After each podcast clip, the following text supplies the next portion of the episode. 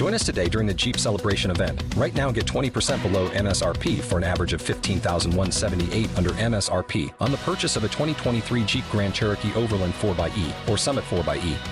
Not compatible with lease offers or with any other consumer incentive offers. 15,178 average based on 20% below average MSRP from all 2023 Grand Cherokee Overland 4xE and Summit 4xE models in dealer stock. Residency restrictions apply. Take retail delivery from dealer stock by 4 1. Jeep is a registered trademark.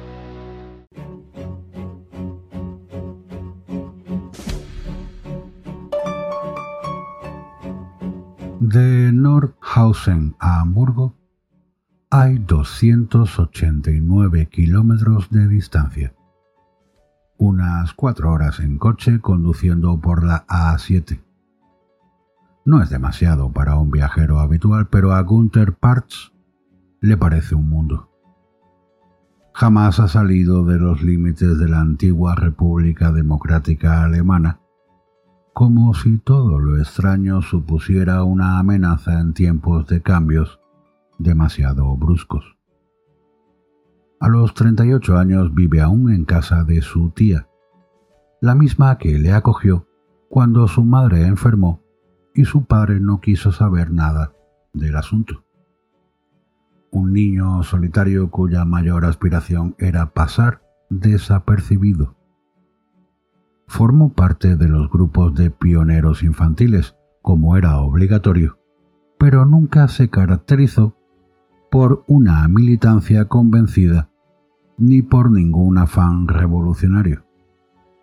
El único trabajo que encontró en Nordhausen, el que le permitió poner parte de su sueldo a servicio de su tía y así ganarse una habitación plagada de pósteres de Steffi Graf, fue el de tornero en una fábrica de automóviles.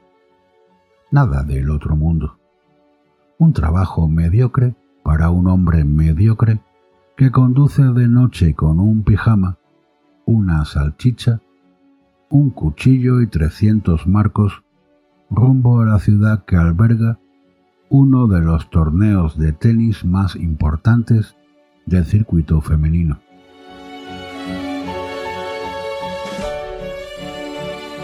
Con todo, hubo un tiempo en el que Parts creyó ser feliz. Los años inmediatamente anteriores a la caída del muro, los del esplendor de la Graf, la niña de Mannheim, que con 19 años ya había conseguido ganar los cuatro torneos del Grand Slam y los Juegos Olímpicos en una sola temporada, algo que nadie en la historia había logrado jamás. Solo el recuerdo de Margaret Coates paseándose por la hierba en los años 60 y 70 a aquel mágico 1988, le siguió 1989 con otros tres triunfos y solo una derrota importante, la que Arancha Sánchez Vicario le infligió en Roland Garros, cuando la alemana llegó a sacar para ganar el partido. Aquello solo podía ser un accidente. Al parecer aquel día Graf estaba con la menstruación, esas cosas que pasan pero de pronto a la niña le empezaron a apretar otras niñas aún más jóvenes. Sus duelos ya no eran contra Ebert, Navratilova o Sabatini, sino contra Capriati, Conchita Martínez, la propia Sánchez Vicario y la niña con mayúsculas de circuito, la serbia Mónica Seles, recién salida de la academia de Nick Boletieri, como Agassi, Curir o Christine la misma adolescente de 15 años a la que la propia Steffi había derrotado en las semifinales de Roland Garros.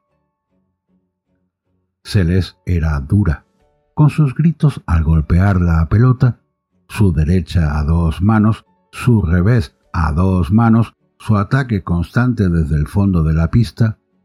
No se movía bien, pero no importaba porque nadie era capaz de moverla. Solo ella dictaba el ritmo y la dirección de las bolas. Misiles que buscaban siempre una línea o la otra. Camino a Hamburgo, Parch recuerda aún cómo se recuerda la pérdida de un primer amor, la final del torneo de Berlín, ya en 1990, en la que Seles se paseó sin piedad ante Graf. En su propio país, en la nueva y pletórica Alemania unificada. Parch no lo olvida, no. Tampoco olvida su reacción a aquella derrota, el odio enfurecido hacia Celes y el amor aún más enloquecido por Steffi. Es una criatura de ensueño. Sus ojos brillan como diamantes y su pelo parece de seda.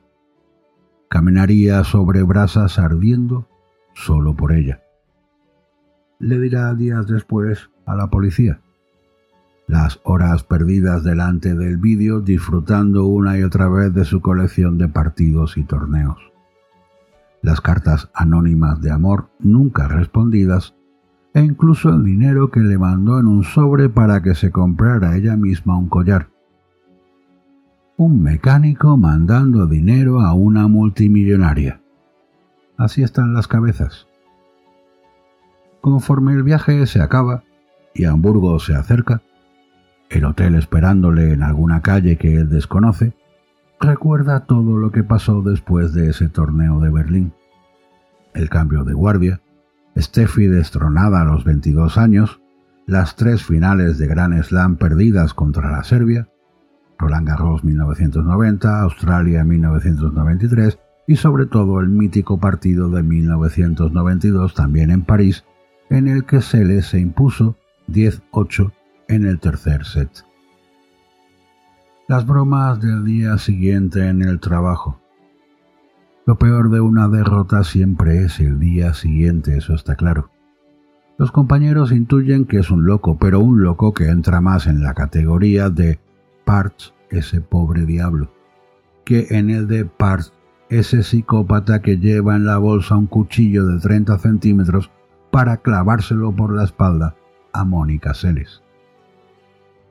No se puede decir que tenga amigos, pero de vez en cuando se le escapa alguna confidencia. No se encuentra bien, está deprimido, siente que tendría que hacer algo por Steffi. Está pensando seriamente en dejar el trabajo, pero todo pasa cuando Graf gana, como en Wimbledon 1991 y 1992. Este último título ante su gran némesis, Parche llega sonriente y eufórico, sin importarle que los machos alfa de la fábrica le vacilen imitando a su paso los sonidos guturales de Celis. Parts se tiene que recordar todo esto a sí mismo porque lo que va a hacer es un acto de amor incondicional, mucho más incondicional que el suicidio que lleva años planeando, pero con demasiados riesgos. Su muerte no haría del mundo un lugar mejor y desde luego no lo haría para Steffi. Apuñalar a Celes es, con diferencia, algo más bonito, más útil. No le importa si eso le cuesta 10 o 15 años de cárcel. Ahora bien, todo el amor y todo el convencimiento del mundo no esconden que lo que planea es algo infame. Él sabe que es infame y que incluso si consigue su objetivo corre el riesgo de condenar a Steffi al peor castigo que un deportista puede sufrir, llenar de asteriscos el resto de su carrera. Parch llega a Hamburgo, con una idea, pero sin un plan. Cuadra con su personalidad difusa.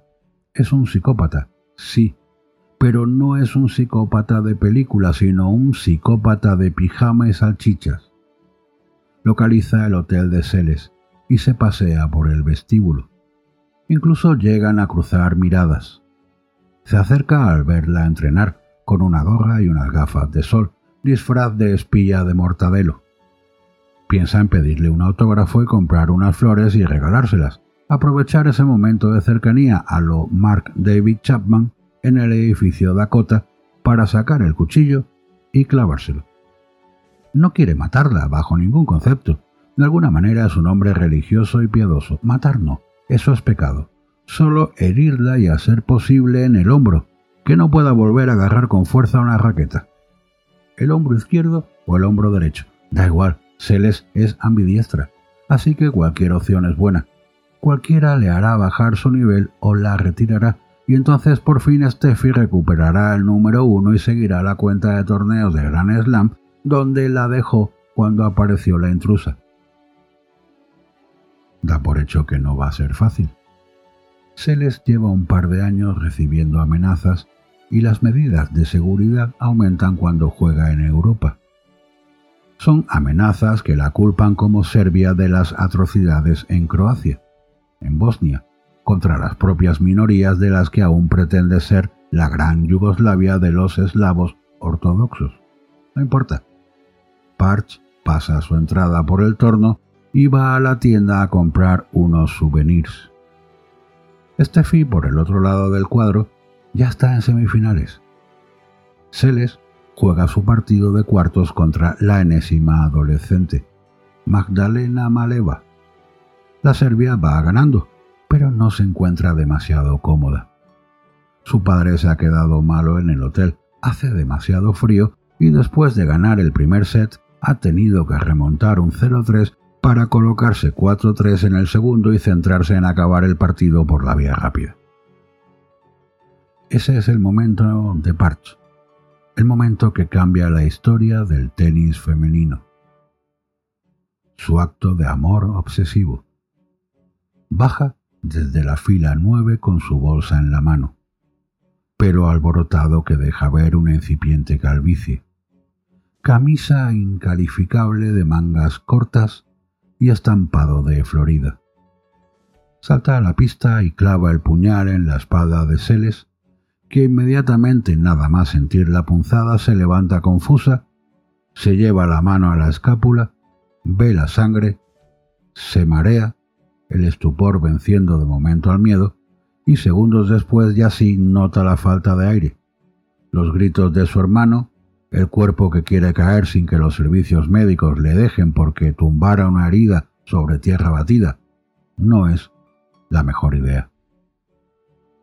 Maleva, por su parte, observa paralizada en su asiento, con la toalla en la boca y los ojos llorosos. No huye, pero tampoco auxilia. No puede hacer nada.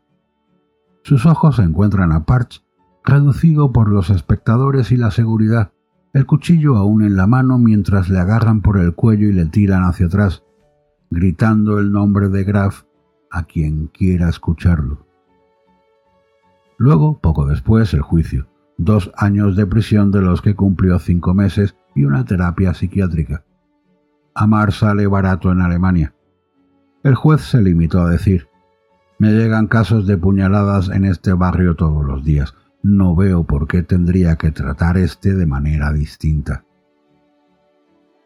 Cinco meses, ni uno más, y un psiquiatra que le define como un solitario perverso y agresivo, que nunca habría llamado la atención de no haber surgido esa obsesión con Steffi Graf. Steffi Graf, con Seles fuera del circuito, Graf efectivamente vuelve al número uno y gana seis torneos del Grand Slam en dos años. El séptimo coincidirá con el regreso de Mónica ya nacionalizada estadounidense, aún muerta de miedo, en la final del US Open en 1995. Poco antes de ese partido se celebra la repetición del juicio a instancias de los abogados de Seles quien ha prometido no volver a poner un pie en Alemania mientras Parch ande suelto por las calles. Las crónicas de aquel proceso recuerdan en parte a las de Jean-Claude Roman, el famoso adversario del libro de Carrer. Parch ya no es un hombre agresivo, sino más bien confuso, quizá afectado por la medicación. Cuando le preguntan sobre el apuñalamiento contesta evasivas, pero no parece que haya mala fe simplemente olvido. Tiene ya 40 años y sigue viviendo con su tía. Poco después sufrirá un ictus y después otro y acabará en una residencia antes de cumplir los 55 años, paralizado en una silla de ruedas. Eso será después. En el juicio, la cronista de Der Spiegel le ve como un corderito. El juez incluso le pregunta si le gustaría casarse, pero él cree que no ha encontrado aún a la mujer adecuada. Una mujer con pelo de seda, ojos como diamantes, piernas eternas y revés cortado a una mano. Aún la adoro, confiesa al magistrado cuando le pregunta por Steffi Graf. Pero ya no soy un fanático. Algo en su mirada derrotada que le hace creíble. Las brasas, por fin, apagadas para siempre.